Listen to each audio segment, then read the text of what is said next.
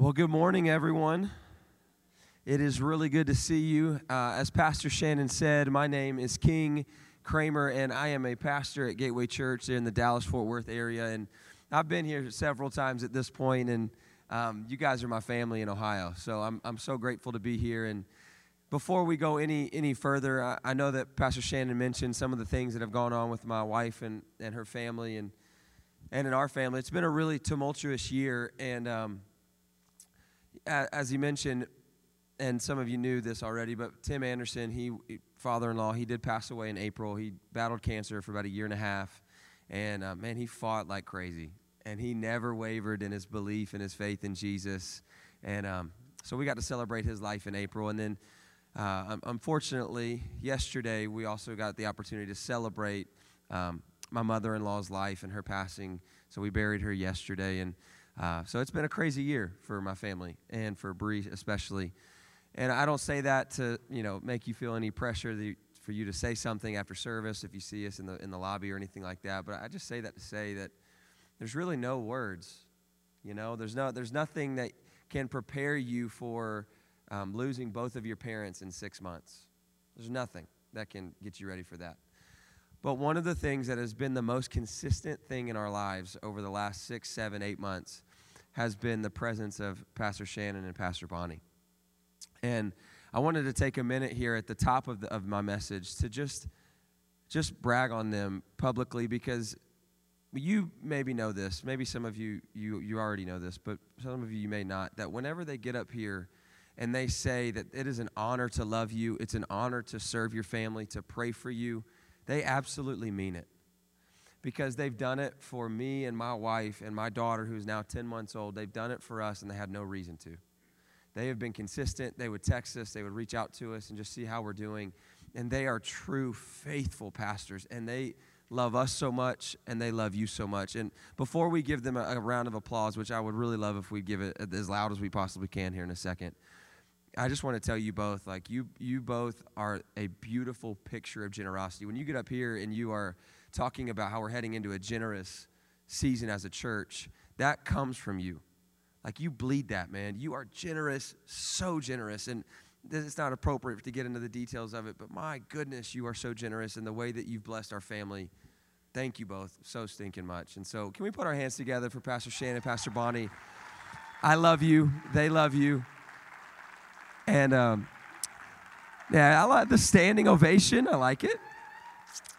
New Spring Church, you are in you are in phenomenal hands with with those two. And um, like I said, I'm grateful to be here.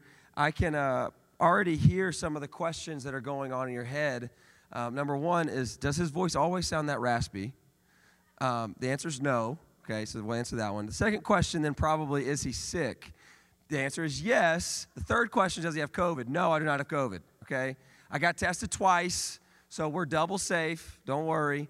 Isn't it, isn't it interesting? Like, before 2020, we never would have thought that way. Like, we, we, we never would have thought that, oh, I got a scratchy throat, I need to go to the hospital. You know what I mean? Or like the shame of coughing in public. Anybody else? There it is. Come on. So here's, here's what I just am asking for your permission. As you can tell, my throat is, is, is a little shaky today. So there may be some moments throughout this morning where I need you to have just a personal, quiet, private moment with Jesus, all right? While I take a good sip of water to make it through the end of the message. During the nine o'clock, we only had to have about one of those, so hopefully we'll stay on, on course for that. But I'm excited to be here with you. And Pastor Shannon gave me the options of talking about generosity or, you know, the continuing the final message, I guess, in the series of we is greater than me.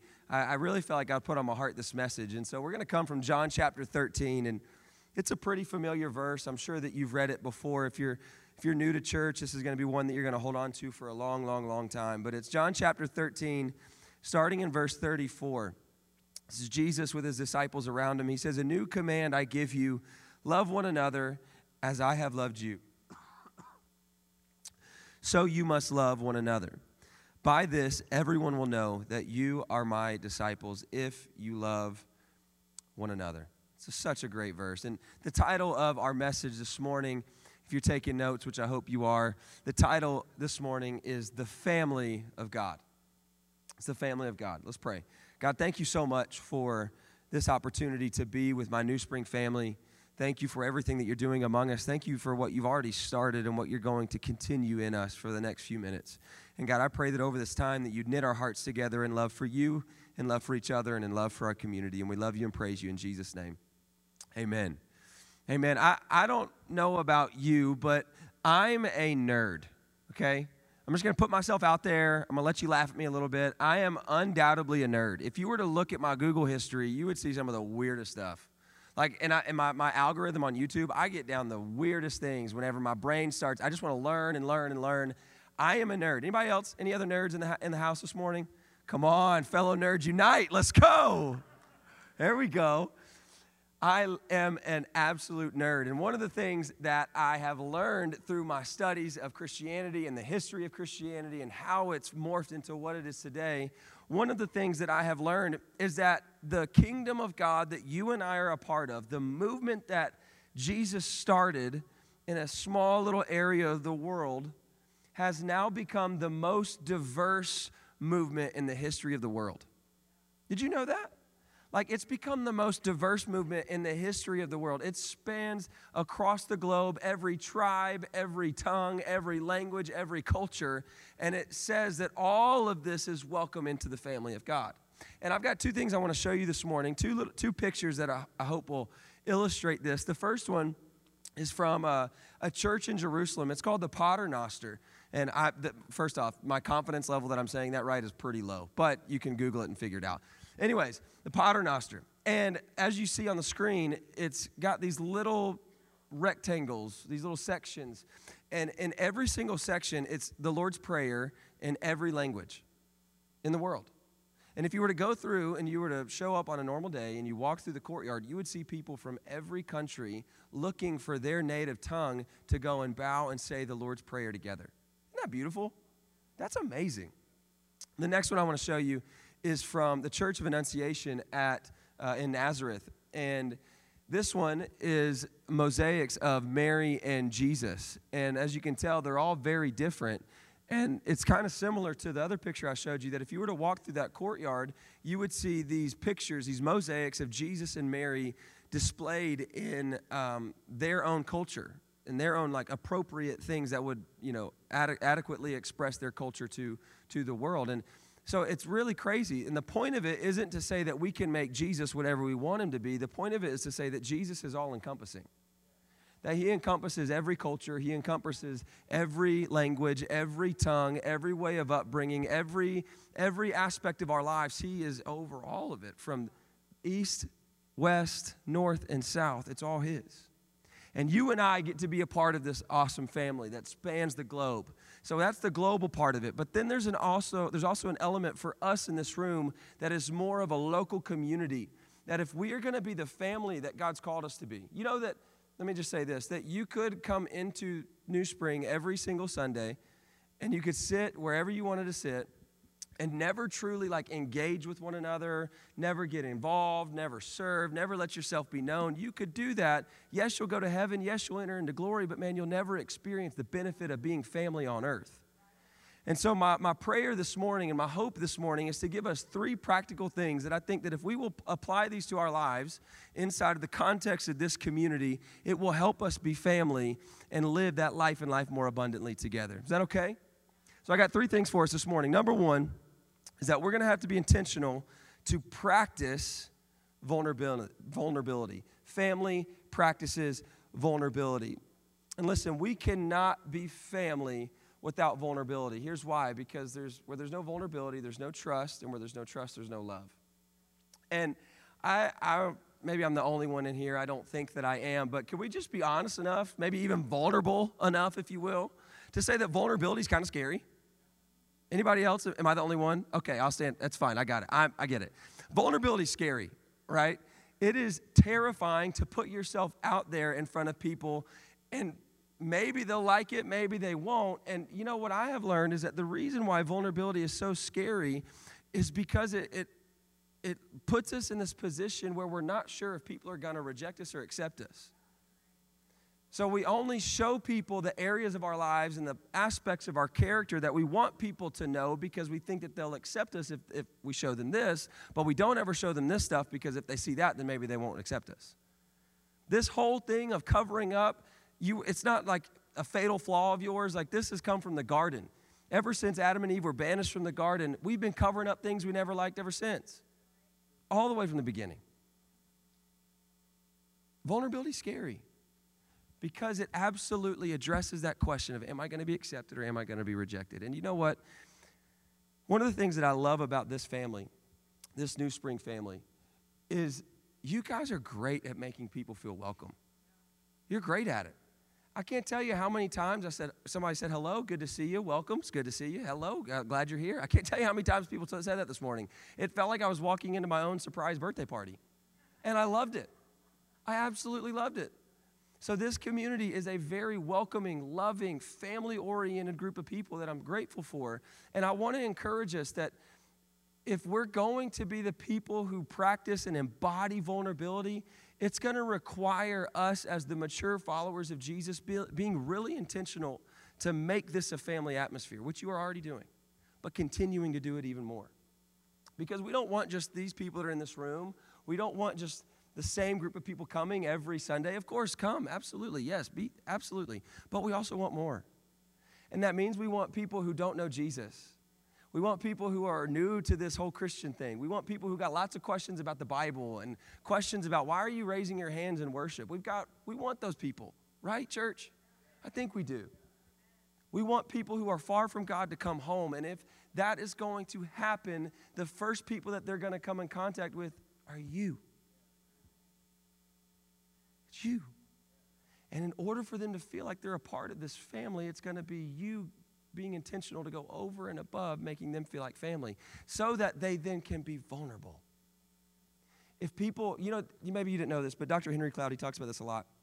He says that uh, one of the question that your brain is always asking, he's a psychologist, he's, a, he's phenomenal, but anyways, he said the question that your brain is always asking, consciously or subconsciously, is Am I safe? Am I safe? And that question will be answered in a matter of seconds, if minutes, if not seconds, from the time that when people come here for the first time. You've already done a great job doing it. Keep doing it because I think that when that question is answered of am I safe, it allows us to then take steps towards vulnerability.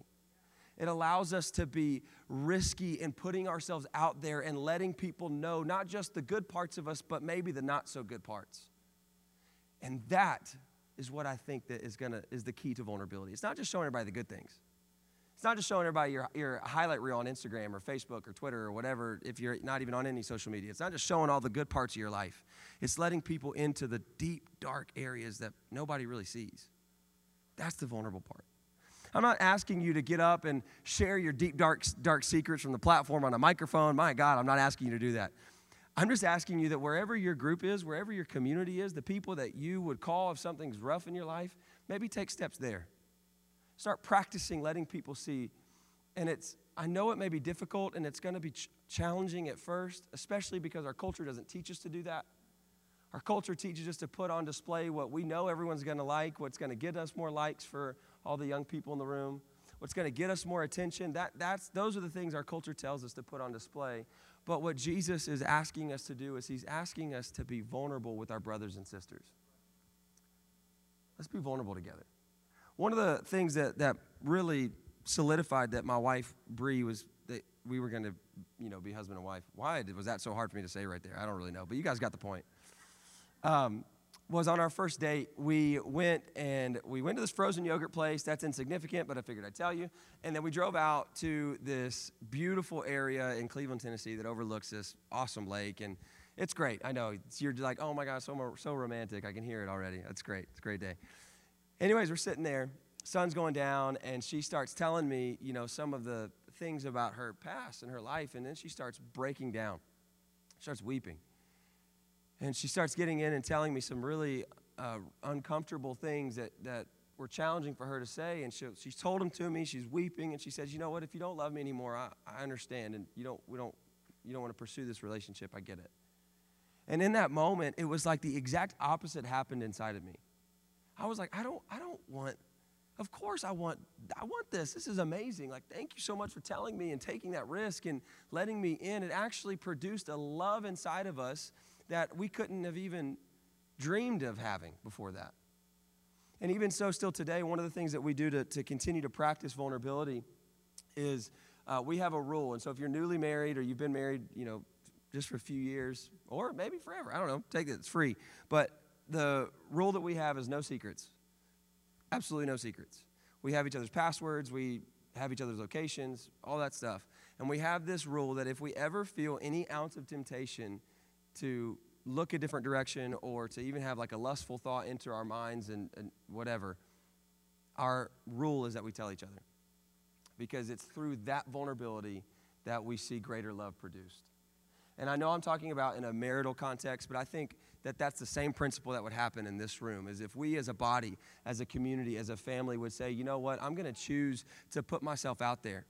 I'm going to choose to let myself be on display a little bit to a safe group of people that I know that love me and want the best for me. I just promise you that when that happens, it's going to explode in the greater love for you. It's going to lead to you feeling like, man, this isn't just people I go to church with, but these are my family. And that is the whole idea of us being a part of the family of God. So, number one, family practices vulnerability. Number two, write this down family practices embracing conflict.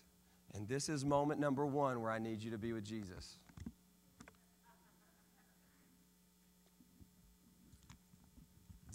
Family practices embracing conflict. Acts chapter 10, verse 44. Now, before I read this, this is a very, very, very, very, very, very, very, very, very, very, very pivotal moment. It may not seem significant, which I'll explain in a second, but it is a very pivotal moment in Christianity spreading the globe. Here we go. Verse 44. It says, Even as Peter was saying these things, the Holy Spirit fell upon all who were listening to the message.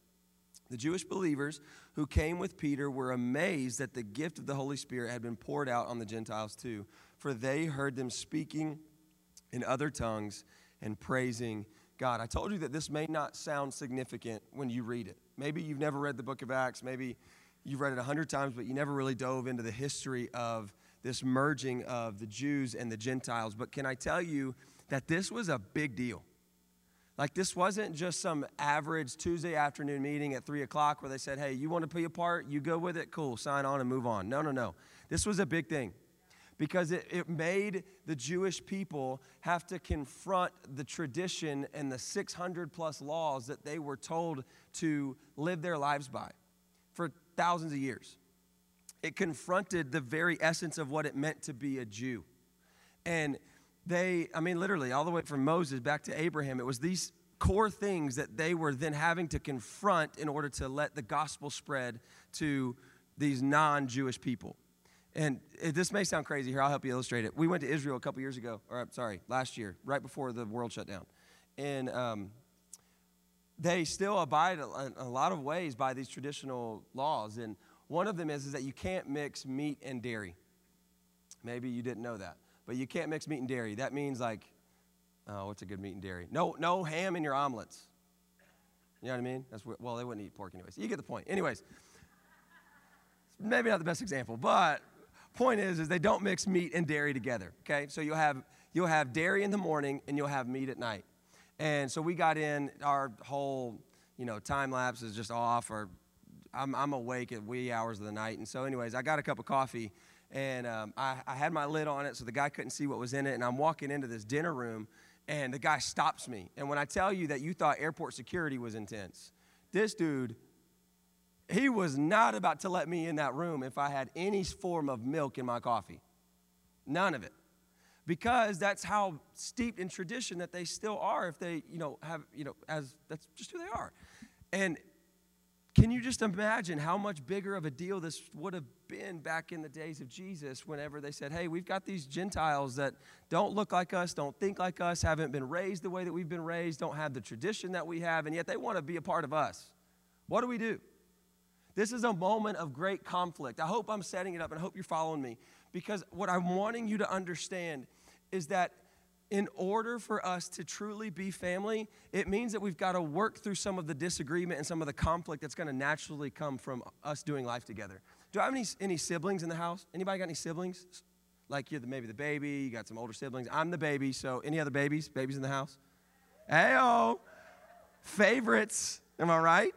Oh, yeah, you know it. And all the older siblings are like, you know it's true. Now, my next question is how many of you ever fought with your sibling? Some of you are like, yeah, we're still fighting today. It's been like 30 years. Okay, so if we do that in the natural, we do that with our own DNA, our, our flesh and blood from a family standpoint, how much more so are we going to do that as followers of Jesus where we come from all different backgrounds? We come from different cultures. We come from different ways of, of being you know, trained and brought up. It's, it's all different, and yet we've been told to come together as one. That's really hard. Of course, there's going to be conflict. But if we approach conflict the same way that the world embraces conflict, you and I are in a lot of trouble. Because what the world tells us is about when people disagree with us, distance from them, stiff arm them, put them in a different area of your life. Don't spend any time with them. Don't worry about them. Just put them over there. They'll be all right. It doesn't teach us to lean into that relationship. It doesn't teach us to, to ask more questions and to learn and to take a posture of maybe even a nerd where you're asking more questions than you're giving input. It's gonna, it requires that level of leaning into the relationship. And that's not really what culture teaches us. Can I tell you, though, that if the Jewish people did not figure this out, and let's go to Acts chapter 15. Let's read this really quickly. It says, And so my judgment is that we should not make it difficult for the Gentiles who are turning to God. Instead, we should write and tell them to abstain from eating food offered to idols, from sexual immorality, from eating the meat of strangled animals, and from consuming blood, for these laws of Moses have been preached in Jewish synagogues in every city, every Sabbath, for many generations. Bottom line is that they figured it out. If they didn't figure that out, if they did not figure this out, there is a great, great, great chance that you and I are not a part of the kingdom of God.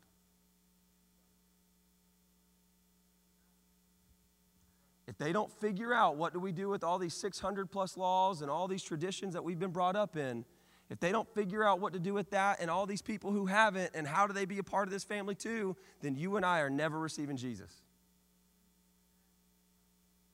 So here's what I'm wanting you to get is that conflict is not an opportunity to distance people from your lives and isolate people who from you know when they disagree with you or there's an offense. No it's actually an opportunity for greater love and greater intimacy. And i think that even in the in our day where we're talking about diversity a lot i think that when the world looks upon a, a diverse church that looks like heaven it opens up the doors for even more opportunity for love to reach the community. That is the point of acts chapter 10 in that portion of, of Scripture.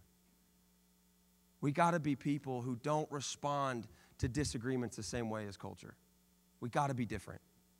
We can't just come in and say that we, we sing the songs, we raise our hands, we worship as beautifully as we did this morning, and then we go out and we treat people the exact same way as people who don't believe in Jesus. We cannot do that. So, my challenge to you this morning is that maybe there's some things, there's some people that you've ostracized from your life a little bit. You've put on the back burner because maybe there was some relational tension that you didn't know how to work through, didn't want to work through, whatever it is. My challenge to you is work through it. It's to take the posture of Jesus and the mind of Christ, clothed in humility, and figure it out. Because when the early church figured it out and they clothed themselves with the mind of Christ, it led to you being a part of the kingdom. I wonder what would happen in that relationship if you did the same thing. Can we just take a moment before we go on to the final part of the message, we just take a second. And I just want you to ask the Holy Spirit. Just close your eyes, bow your heads right there where you are. Have a moment between you and God. Is there a relationship? Is there anything, any person in my life that maybe has been put on the back burner that need, there needs to be some reconciliation with?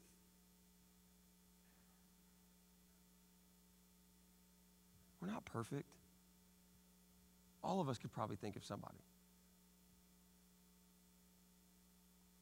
So, number one, if we're going to be family, family practices vulnerability. As Brian comes up and begins to play. Number two, family practices embracing conflict. And number three, I want you to write this down family practices forgiving each other. Family practices forgiving each other. Ephesians chapter 4, verse 32 says, Be kind and compassionate to one another, forgiving each other just as Christ, God, forgave you. One more time. Be kind and compassionate to one another, forgiving each other just as in Christ, God forgave you. You all remember this part of the Lord's Prayer where it says, um, Forgive us our debts as we forgive those. I just got the versions mixed up in my head. Forgive us our trespasses as we forgive those who trespass against us. Forgiveness is a core, core, core, core part of what it means to follow Jesus. It is at it is the the the, the at the foundation. We're talking about building our lives on on the rock. I would be hard pressed to find another element of our lives that's got to be built on Him than, than the first one being forgiveness learning how to forgive people who wrong us, learning how to not take offenses, learning how to not become bitter people. You know, culture really is really good at helping us become bitter. They're really good at teaching us how to make more enemies and vilify people. You, you turn on any form of news, any, form, any form of social media, and you're going to find another villain every day. It just is what it is. They're doing a really good job of teaching us how to cancel each other.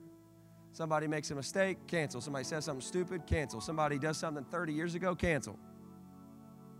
That's what they're doing. And whether we would consciously answer the question I'm about to ask you, me, if I were to ask you this morning and, and say, you know what, if somebody wrongs you, would you forgive them? Somebody offends you, do you forgive them? I would venture to say that majority of us this morning would say, of course. Of course I forgive them. But then we would go, out and live our lives. And I know that if I were to answer that question and say, Yes, I forgive them, but you were to be a fly on the wall of my life, you would see areas and situations and instances with people where I did not forgive them at all. Where, yeah, when someone asks me point blank, consciously, I'm gonna say, Of course I'm gonna forgive, but subconsciously, I've been trained to make enemies. I've been trained to have offenses. I've been trained to become bitter. And can I just tell you this morning that you cannot be a part of the kingdom of God and be an incubator for bitterness? You can't continue to hold on to things that have happened maybe even yesterday or last week or 30 years ago. You can't do it.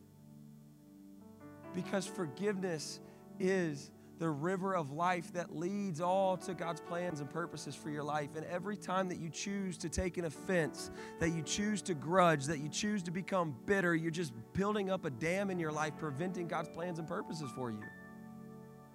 Every time. And my hope this morning, my hope this morning is that if there is something, I kind of sense coming into to church today that there may be some people who have had something that hurt hurt them really badly when they were a kid or somewhat recently, and you haven't forgiven them.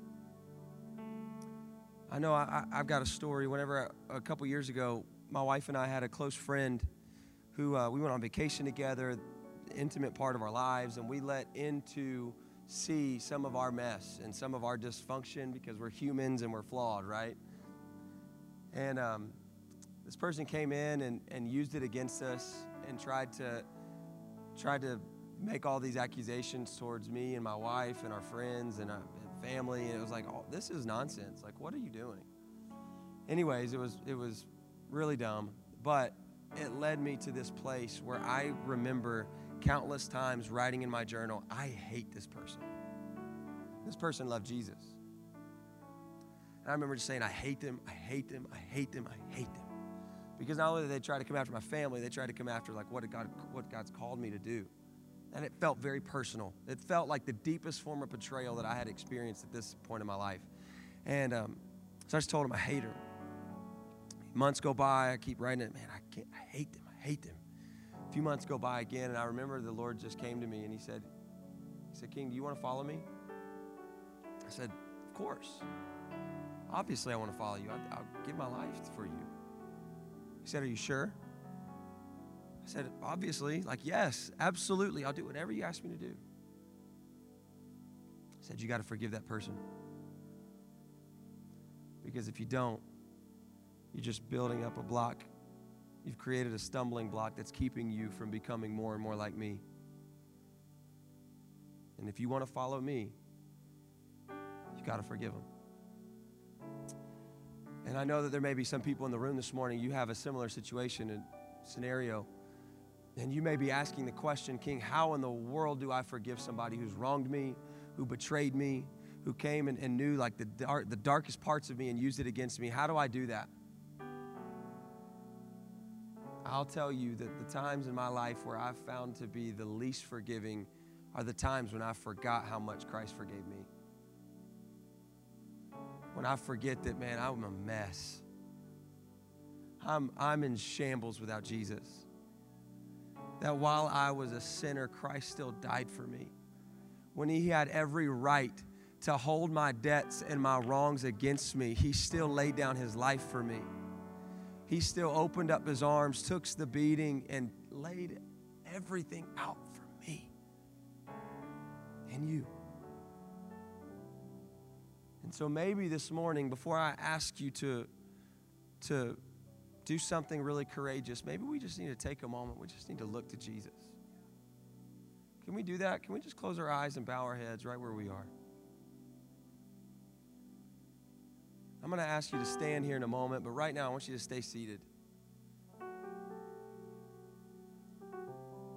And I want you, however you need, however you do this, I want you to try and imagine the beauty and the glory of God on the face of Jesus Christ, who gave everything for you, who became sin, who knew no sin, that we might become his righteousness, who laid everything down and bore our sin and our shame so that we could be sinless and shameless. So, God, we look to you and we turn our attention to you. Before we do anything and we exercise any forgiveness or what you're asking us to do, God, we turn our attention to your glory. And now, with every head bowed and every eye closed, I want to ask you a question. Is there anybody in the room this morning that would say, you know what, King, I've, I've been holding a grudge against somebody? I've been bitter, I've grown bitter. Could be from something a couple of weeks ago, or it could be something from when you were a child. Was there anybody that would say, you know what, I've got some bitterness in my life and I need to take care of? Would you just raise your hand if that's you? Awesome. Keep your hand up, please. Awesome. Thank you for being vulnerable and doing that. Thank you, thank you. Here's what I'm gonna ask everybody to do. I'm gonna ask everybody to stand with me. And I'm gonna for every single person who just raised your hand, or several all over the room, and even if you didn't raise your hand and you feel like you you needed to or you got something you need to do business with, I'm going to lead us in a prayer. I want you to repeat it after me. And whenever I say amen, our worship team is going to lead us in a time of response where I want, I want us to just take the next few minutes and just worship.